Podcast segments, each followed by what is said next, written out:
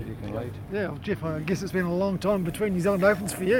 It has. I think it was at 98 in Formosa, maybe. I think the last time I played here, um, which was after all my Q schools and stuff when I just turned pro and it was blowing 50 k's an hour or something. I don't think I had much fun. So it's been a long time. It's a hard schedule when you play in America. Mostly, it's this time of year is tough because you're kind of getting off to a good start and you really wanted to play. So I haven't been able to come down and play in the Southern Hemisphere for a long time. But just moved back to Melbourne, so opens up a few of these opportunities to do some more stuff and to come to Queenstown. I mean, who doesn't want to come here? So is that the key to it? You've sort of moved back home, so you, you're open to more Australasian tournaments, if you like. Yeah, it's it's just I've always wanted to play them all, but it's just difficult when you have got an eight million dollar tournament over there and that's your job, if you like, livelihood to keep your card and all that sort of stuff. It's difficult to go 24 hours across the world to play a little one just because you want to. Um, but now, yeah, I've decided to move back. I'm not going to play full schedule over there, so the opportunity to play stuff like this that I've always kind of wanted, the ones I've wanted to play. Does that make sense? Um, so yeah, it's going to be great. Spend a bit more time with the kids at home and play New Zealand and play in Australia and uh, kind of work out what I want the next 10 years of schedule to look like. But at the moment, this is where I'm at. Does it look like a bucket list event for you? You know, New Zealand Open at the Hills. I mean, as you say, Queenstown's a special place. Isn't it? It always has. I mean, I've, this is my first time to Queenstown, strangely enough. Um, and, and everybody who comes back is just like, how could you not go to Queensland? It's the, it's the prettiest place in the whole world. So, um, and every player for the last however many years the tournaments have been down here, everyone comes back and says you got to go there one day. That's just incredible. So it's always been on the list, um, and super excited that I can do it now. Yeah, it's great. Where's your game at? Oh, I'm hitting it well, I think. Um, with Vic Open, I kind of had some moments where I played okay. Um, Perth, it was awful uh, a couple of weeks ago, but I practiced a little bit last week and played, and it, it feels pretty good. And a lot of it is just kind of uh, not enough miles in the legs, not fitness wise, but you know, you just not enough scorecard tournament rounds in the last six months. A lot of them are just little scoring things, but as I've played two of the last three, and as I said, my ball striking feels great. If I can make a few putts, and if I feel like if I can get a feeling and get into the tournament, does that make sense? Like get a bit of contention and feel a bit, I think it'll all come back. There's no reason why I can't play well.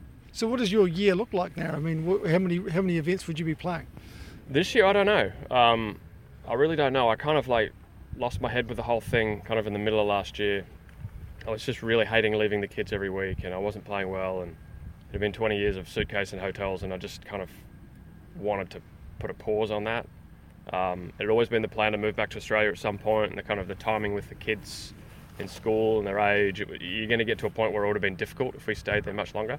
Um, so the schedule wise, I don't know. Um, this is my last one that I've got booked at the moment. I'm playing in New Orleans, I think, in a few months in, uh, I think, in the US. Maybe play some European summer, maybe not this year, and then just kind of, we'll just see. Yeah, I just, I just don't know. I'm just being happy being dad at the moment, doing the school run and um, playing a bit of golf and not being in a hotel. You know, so I don't know what the schedule is going to be, but I'm definitely always going to be a golfer and I love golf more than I ever have. So it's just balancing the family and what I want to do at the moment and kind of finding my way into the schedule I want to play. Yeah. I guess it's similar with uh, Michael Campbell. You know, you think both of you guys both won the US Opens, both had your tough times since, and all the rest of it, and you're both here this week. I mean, yeah, it's brilliant. I just saw Cambo down the range. It's the first time for like five or six years I've seen him, which is which was cool. I mean, I spent a lot of time with Cambo, and yeah, we won US Opens back to back, kind of uh, two years in a row. Um, spent a lot of time with him in Europe and in America, so it's good to see him back.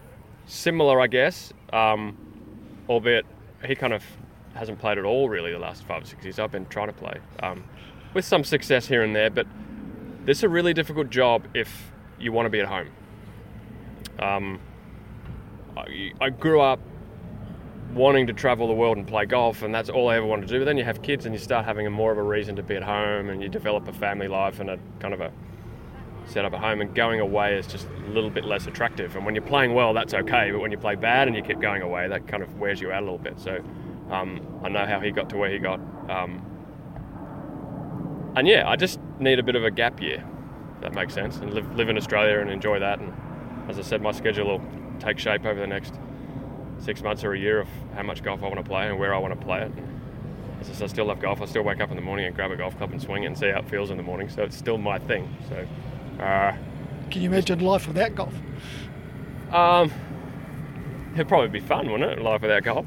No, I can't actually. It's it's borderline obsession for most of us out here. I think golf a little bit. Um, I'm into the architecture. I got a lot of architecture. Uh, got we've I joined a great company, and we formed a great company. I guess a new company, and it's really busy. We're busy through 22 and doing some work in Asia and Australia and America, and so that's a a passion that I can get involved with and get more and more into, and that's golf and and the playing and all that. So we'll see. But I still want to go down the range and hit the ball better than I did yesterday.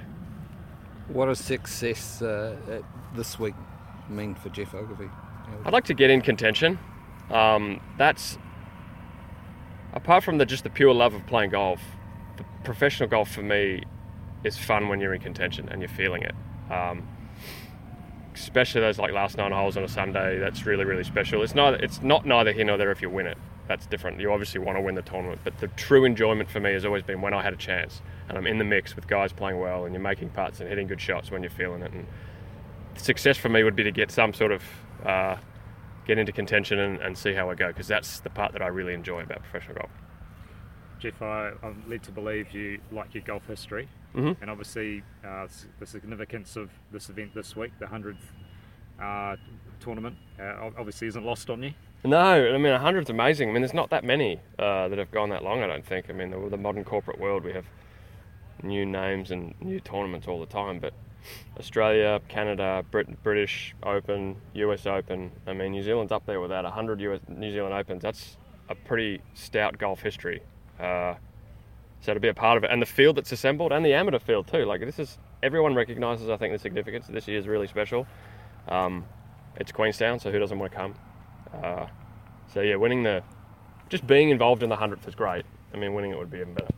Australia has a really proud history in this tournament because you, you go back to like Peter Thomson and, and, and the like, and, and in recent years we've seen quite a few Australians win this tournament, so that's obviously a great thing for Australian golfers. I think New- I think Australia's uh, pretty comfortable in New Zealand. I I think New Zealanders are pretty comfortable in Australia. We see the world in a similar way, um, and we think of New Zealand as our friendliest neighbour? As our best friend, really, as a country. So we love coming here. And Tomo was brilliant at going around the world and flying the flag for golf in Australia, and he played everywhere. And he quite a lot. You go to these tournaments. It's like, oh, well, Peter won this tournament six times, and Peter won this tournament eight times, and Peter won this tournament ten times. It's like, what do you think? It's like he travelled a lot and he played a lot and he played well everywhere he went. So uh, yeah, we've got a great history in this tournament. It'd be great to get on the trophy as well for sure. Geoff, it's President's Cup year and you're a captain's assistant. Do you feel like what Ryan Fox did in Perth in the match play there has sort of put him on the radar? For sure, I think. Um, we, uh, Ernie and I, and others involved who I don't know if they're public names or you're, not, but we're getting emails every Monday. Uh, we're kind of discussing what happened in world golf and all the internationals and how they're playing, and and he's in that conversation with 20 or 30 guys. So, um, and he moved much more into the conversation, obviously, with Perth. So, it'd be great for Ryan to get involved. We haven't had a New Zealander in the um, Presidents Cup for a while, I don't think. Cambo, maybe. 15. Danny Lee. Danny Lee. There you go. So, um, but it being down here too, it'd be brilliant to have it full of Australians and New Zealanders, and um, yeah, it'd be great. He's on the radar for sure. Nice. Cool. Thank you very much. No worries. Yeah, yeah. Cool.